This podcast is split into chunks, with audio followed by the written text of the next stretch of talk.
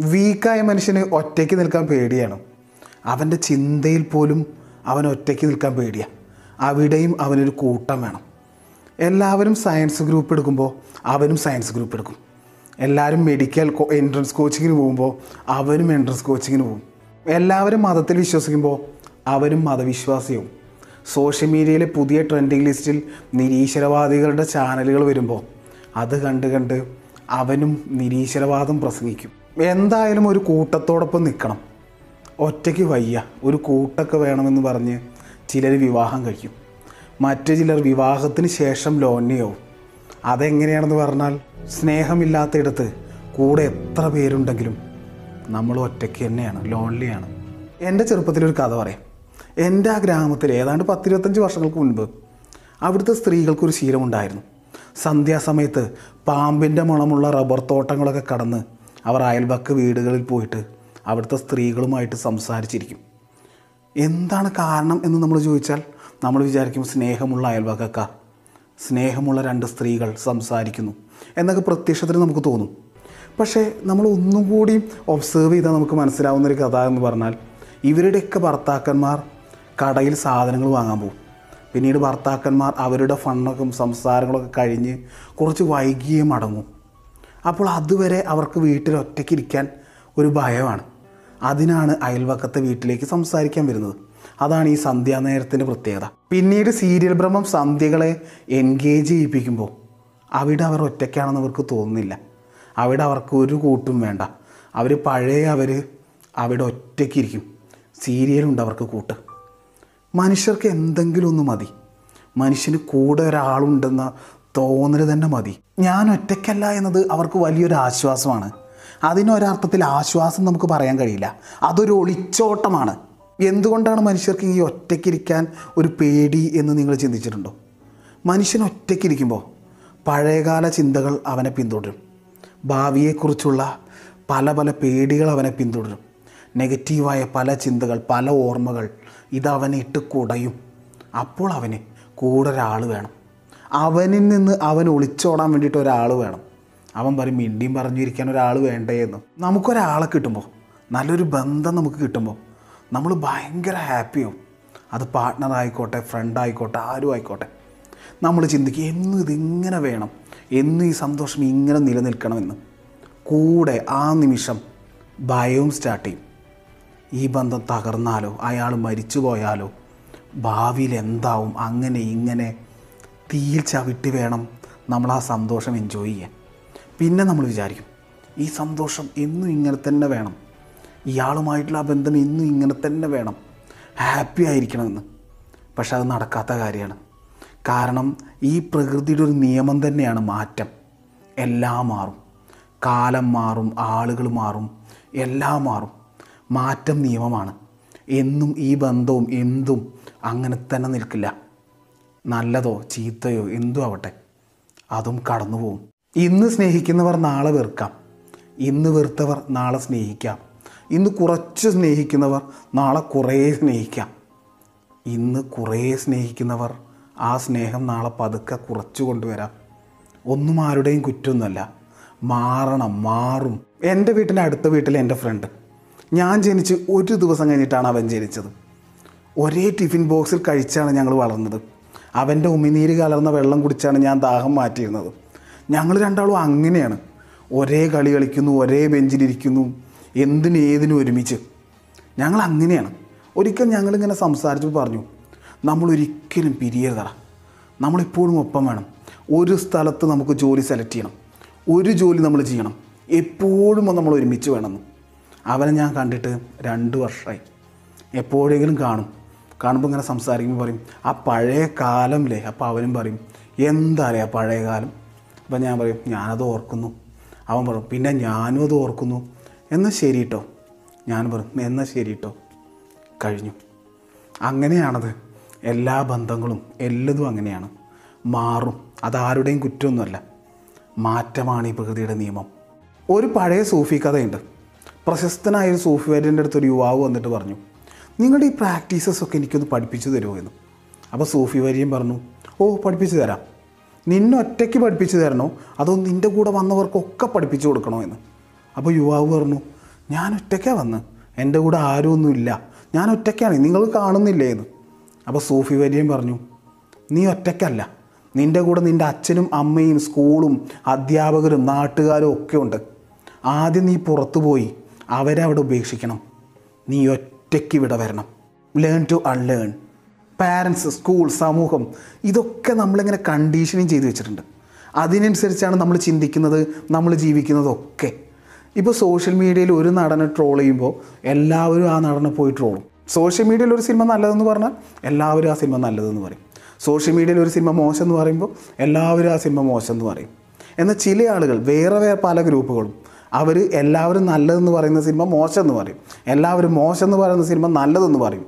എപ്പോഴും ആളുകൾ ഈ ഗ്രൂപ്പിന്റെ കണ്ടീഷനിങ് അനുസരിച്ചാണ് ജീവിക്കുന്നത്. ഈ കണ്ടീഷനിങ്ങിനെയൊക്കെ പൊളിച്ച് കളഞ്ഞിട്ട് യഥാർത്ഥ യുണീക്കായ നമ്മുടെ ആ സ്വത്വത്തെ തിരിച്ചു കൊണ്ടുവരാനുള്ള അവസരമാണ് ഈ ഏകാന്തത. അതിനങ്ങനെ ഉപയോഗിക്കണം. പിന്നെ എന്റെ മകനി ഒറ്റയ്ക്കിരുന്നാണ് വഴിതെറ്റിയത് കള്ളും കഞ്ചാവും പോണൊക്കെ ആയിട്ട് അവൻ ആകെ വഴിതെറ്റിപ്പോയി ഈ ഒറ്റയ്ക്കിരിക്കൽ അത്ര നല്ല ശീലമൊന്നുമല്ല എന്ന് പറയുന്നവരുമുണ്ട്. അതൊന്ന് നമ്മൾ മനസ്സിലാക്കേണ്ടത് ഇവിടുത്തെ ഒരുപാട് സയന്റിസ്റ്റുകളെയൊക്കെ നമുക്കറിയാം അവരെയൊക്കെ സൃഷ്ടിച്ചത് ഈ ഏകാന്തതയാണ്. സാഹിത്യകാരന്മാരെ കലാകാരന്മാരെ മഹാന്മാരെ ചിന്തകരെ ലീഡേഴ്സിനെ അപ്പോൾ അതിന്റെ അർത്ഥം ഏകാന്തതയുടെ പ്രശ്നമല്ല നിങ്ങളുടെ മകന്റെ പ്രശ്നമാണ്. ഞാൻ പറയുന്ന സോളിറ്റ്യൂഡിനെ കുറിച്ചാണ്. ഒറ്റയ്ക്കിരിക്കാൻ ഇഷ്ടപ്പെടുന്ന ആളുകൾ. ഞാനും എന്റെ ആത്മാവുമായിട്ടുള്ളൊരു സംവദനം എന്നൊക്കെയാണ് എന്റെ സങ്കല്പം. സോളിറ്റ്യൂഡ് എന്നാണല്ലോ അതിന്റെ അർത്ഥം. യഥാർത്ഥത്തിൽ ഒറ്റയ്ക്ക് ഇരിക്കാൻ ഇഷ്ടപ്പെടുന്ന ആളുകൾ. അപ്പോൾ നമ്മൾ പറയും ഇയാൾ ഒറ്റയ്ക്കിരുന്ന് സമൂഹമായി അകന്ന് മാറി നിന്ന് അങ്ങനെയൊന്നും പറ്റില്ല. സമൂഹമായിട്ടൊരു ബന്ധം വേണമെന്നൊക്കെ നമുക്ക് പറയാം. പക്ഷേ യഥാർത്ഥത്തിൽ ക്വാളിറ്റി ആയി റിലേഷൻഷിപ്സ് ഉണ്ടാക്കാൻ കഴിയുന്നത് ഈ സോളിറ്റ്യൂഡ് എൻജോയ് ചെയ്യുന്ന ആളുകൾക്കാണ്. അഥവാ ഏകാന്തത എൻജോയ് ചെയ്യുന്ന ആളുകൾക്കാണ്. അവർ നല്ല ഫ്രണ്ടാവും നല്ല പാർട്ട്ണറാവും നല്ല ക്വാളിറ്റിയുള്ള ബന്ധങ്ങൾ ഉണ്ടാക്കാൻ മറ്റാരേക്കാളും അവർക്ക് കഴിയും. ഫ്രണ്ട് എന്ന് പറയുമ്പോൾ അതിന്റെ അർത്ഥം അവിടെ സംഭവിക്കുന്നത് അയാളുടെ ഏകാന്തത മാറ്റാൻ അയാൾക്കൊരാൾ വേണം. അയാൾക്കൊരു സാമീപ്യം വേണം. അവിടെ അയാൾ എന്തോ മറ്റാളിൽ നിന്ന് പ്രതീക്ഷിക്കുന്നുണ്ട്. സാമീപ്യമോ നല്ല വാക്കുകളോ ഫണ്ണോ സഹായങ്ങളോ എന്തൊക്കെയോ പ്രതീക്ഷിക്കുന്നുണ്ട്. പലതും പ്രതീക്ഷിക്കുന്നുണ്ട്.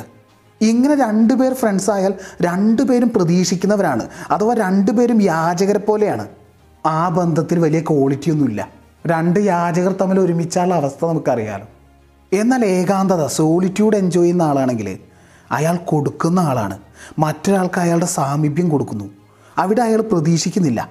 അയാൾ ഈ യാചകന്റെ ടൈപ്പല്ല അയാൾ കൊടുക്കുന്ന ആളാണ്. ജീസസ് ക്രൈസ്റ്റിനെ കുറിച്ച് ഞാൻ വായിച്ചിട്ടുണ്ട്. ജനങ്ങൾക്കിടയിൽ നിന്ന് കളഞ്ഞ ഊർജം വീണ്ടെടുക്കാൻ അദ്ദേഹം മലമുകളിലേക്ക് കയറി ഏകാന്തമായി പോയിരുന്നു എന്ന്. ഏകാന്തതയെ സ്നേഹിക്കുന്നവർ അവർ കൊടുക്കുന്നവരാണ്. ഞാൻ അഡിക്റ്റുകളുടെ കാര്യമല്ല പറഞ്ഞത്. ലീഡേഴ്സിനെ കുറിച്ചാണ്. ലീഡേഴ്സിന്റെ കാര്യമാണ് ഞാൻ പറഞ്ഞത്. പ്രവാചകനെക്കുറിച്ച് ഖലീൽ ജിബ്രാൻ പറഞ്ഞത് ഏകാന്തനായ യാത്രക്കാരൻ എന്നാണ് ആൾക്കൂട്ടത്തിനിടയിലും ചിലർ ഏകാന്തതയുടെ നിധികൾ ഇങ്ങനെ തേടും. ബുദ്ധനെ നിർമ്മിച്ചതും ഏകാന്തമായ ബോധിമര ചുവടുകളാണ്. ഇനി എങ്ങനെയാണ് ഒറ്റയ്ക്കിരിക്കുക എന്ന് പറയാം. ആ പ്രോസസ്സ് പറയാം. നിങ്ങൾ ഒറ്റയ്ക്കിരിക്കുന്നു അതിനെ സോളിറ്റ്യൂഡ് എന്നാണല്ലോ പറയുന്നത്. നമ്മൾ ഒറ്റയ്ക്കിരിക്കുമ്പോൾ നമുക്ക് വേറൊന്നും ചെയ്യാനില്ല. നമ്മൾ നമ്മളെ തന്നെ ഒബ്സേർവ് ചെയ്യണം. നമ്മുടെ ചിന്തകളെ ഒബ്സേർവ് ചെയ്യണം. ഒബ്സേർവ് മീൻസ് ചിന്തകൾ അറിയണം പല പല ചിന്തകൾ നമ്മളിലൂടെ ഇങ്ങനെ കടന്നു പോകുന്നുണ്ട്. ചിന്തകൾ വരട്ടെ പോകട്ടെ. പക്ഷെ നമ്മൾ അറിയുന്നുണ്ട്. അവിടെ തന്നെ അനാവശ്യമായ പല ചിന്തകളും അടങ്ങാൻ തുടങ്ങും. നമ്മൾ അറിയുന്നതോടുകൂടി ആ ചിന്ത അപ്രത്യക്ഷമാവും.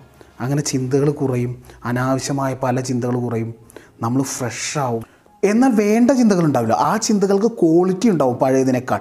നമ്മൾ ഫോക്കസ്ഡ് ആവും. നിങ്ങളെക്കുറിച്ച് നിങ്ങൾക്ക് തന്നെ. ഇങ്ങനെ നിങ്ങൾ ഒബ്സേർവ് ചെയ്യുന്തോറും പല പല പുതിയ കാര്യങ്ങൾ മനസ്സിലാവും. നിങ്ങളുടെ പ്ലസ് എന്താണ്? നിങ്ങളുടെ വീക്ക്നെസ് എന്താണ്? നിങ്ങൾ ഇതുവരെ അറിയാത്ത നിങ്ങളെ നിങ്ങൾ പതുക്കെ കാണാൻ തുടങ്ങും.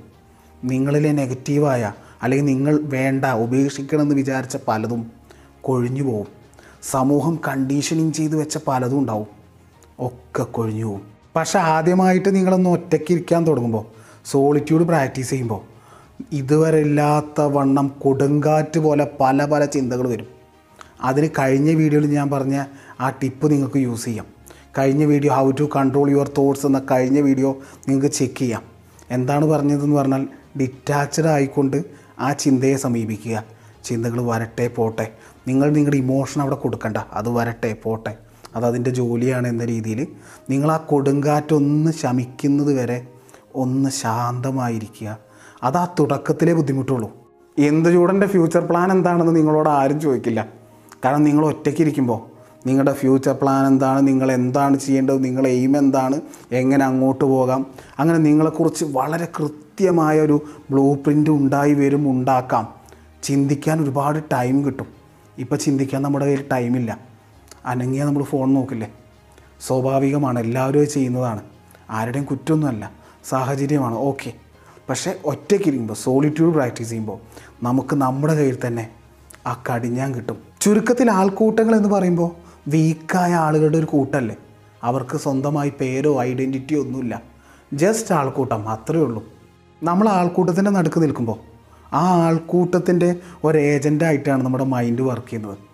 അവരുടെ കണ്ടീഷനിങ്ങിനനുസരിച്ചാണ് നമ്മൾ മുൻപിലുള്ളവർ എന്ത് വിളിച്ചാലും നമ്മൾ ഏറ്റു പറഞ്ഞ് അങ്ങനെ പോകുന്നത്. നമുക്കവിടെ ഐഡന്റിറ്റിയോ നമുക്ക് സ്വന്തമായിട്ടൊരു സ്വത്തൊന്നുമില്ല. അത് ശരിക്കും നമുക്ക് മനസ്സിലാവുന്നത് ഒരു രാഷ്ട്രീയ പാർട്ടിക്കാരനോട് ആ പാർട്ടിക്കെതിരെ എന്തെങ്കിലും പറഞ്ഞാൽ മതി. അവനത് അംഗീകരിക്കില്ല. അത് പലതാവാം എന്താവാം ന്യായം നമ്മുടെ ഭാഗത്താവാം എന്തും ആവാം. എന്താണെന്ന് പറഞ്ഞാൽ സത്യമൊന്നും അവിടെ വിഷയമല്ല. ഇതുപോലെ സമൂഹം നമ്മളിൽ ഏൽപ്പിച്ച നമ്മളെ കണ്ടീഷനിങ് ചെയ്തു വെച്ച പലതും അവിടെ കൊഴിഞ്ഞു വീഴും. അവിടെയാണ് അയാൾ യുണീക്കാവുന്നത് അതാണ് അയാളുടെ സ്വത്വം. അയാൾ ഒരു അണിയോ ആൾക്കൂട്ടമൊന്നുമല്ല. അയാളൊരു വ്യക്തിയാണ്. ഒരു പേഴ്സണാണ് ഒരു ഇൻഡിവിജ്വലാണ് ഒരു ഐഡന്റിറ്റി ഉള്ള ഒരാളാണ്. യുണീക്കായ ഒരാളാണ്. അത് അയാൾ കാത്തു സൂക്ഷിക്കണം. ആൾക്കൂട്ടത്തിൽ നിൽക്കാം. പക്ഷേ നിങ്ങൾ അവരിൽ പെട്ടുപോകരുത്. ഈ ആളുകളെ കണ്ടോ? അവരാണ് എന്റെ ബലം എന്ന് പറയുന്നവരുണ്ട്. നമ്മൾ പൊതുവെ ചിന്തിക്കേണ്ട കാര്യം കാലം മാറും ആളുകൾ മാറും എല്ലാം മാറും. മാറ്റം. അതാണ് ഈ പ്രകൃതിയുടെ നിയമം. എല്ലാം മാറും. M K Jayadev